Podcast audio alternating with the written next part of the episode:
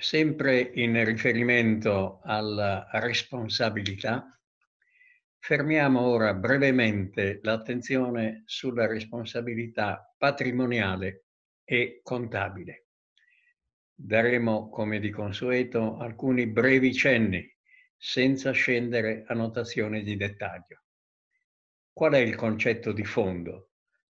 Il concetto di fondo è che gli amministratori e i dipendenti pubblici gestiscono beni pubblici e amministrano il denaro pubblico.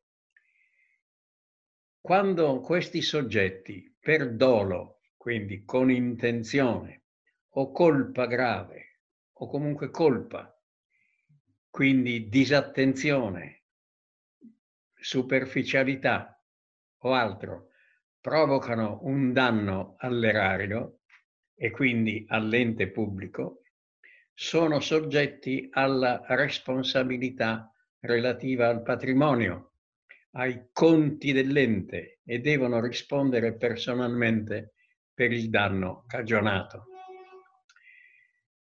Bisogna aggiungere una breve considerazione in riferimento ai cambiamenti sulla colpa che sono recentemente intervenuti. Eh, sino ad ora, oltre al dolo, è, è stata prevista la colpa grave, eh, proprio intendendosi per colpa grave quella determinata da grave disattenzione, da inavvertenza inescusabile. Ecco, recentemente in una delle leggi che sono state emanate anche sotto l'influsso della situazione sanitaria, questo problema della colpa grave è stato modificato e quindi è rimasto soltanto il dolo. Questo è un punto che dovrà essere approfondito e vedremo anche in altre specifiche conversazioni di esaminarlo e di approfondirlo bene, perché mm, è stato sollevato il problema da molti che d'accordo sul fatto della responsabilità per il dolo, ma togliere anche la colpa grave non corrisponde ai criteri della buona amministrazione. Torniamo allora dopo questa puntualizzazione ai problemi della responsabilità patrimoniale. Quindi abbiamo la responsabilità, come dice la parola stessa, per i danni che sono arrecati ai beni e al patrimonio degli enti pubblici. Diversa, anche se è collegata strettamente, è la responsabilità contabile, cioè quei danni che sono arrecati all'ente per l'uso improprio del pubblico denaro. Tant'è vero che i funzionari che hanno maneggio di pubblico denaro sono sottoposti a dei controlli, al cosiddetto rendiconto.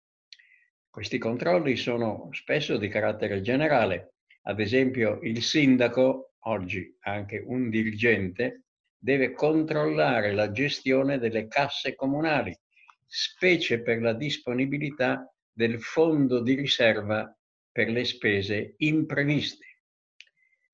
In altri casi coloro che hanno in consegna denaro pubblico e non a caso sono chiamati consegnatari, sono sottoposti a controlli specifici.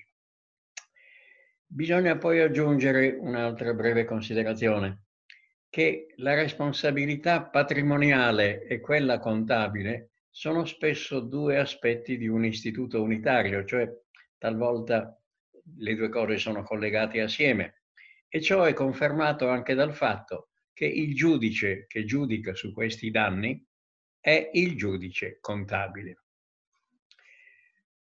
Un breve cenno sul procedimento per stabilire tale responsabilità. Il procedimento per accertare la responsabilità patrimoniale e quella contabile inizia con la contestazione degli addebiti da parte del procuratore presso la Corte dei Conti. Quindi la contestazione si afferma che vi è stato questo danno si afferma anche che responsabile di questo danno è l'impiegato X, il funzionario Y, e si contesta questo addebito. Il procuratore quindi, avuta notizia su denuncia o in base a controlli di questo danno, il procuratore svolge un'attività inquisitoria, cioè svolge lui stesso un, un approfondimento di quello che è stato effettuato con una denuncia o sulla base di un controllo e nel caso inizia il procedimento giudiziale presso la Corte dei Conti, come poi vedremo.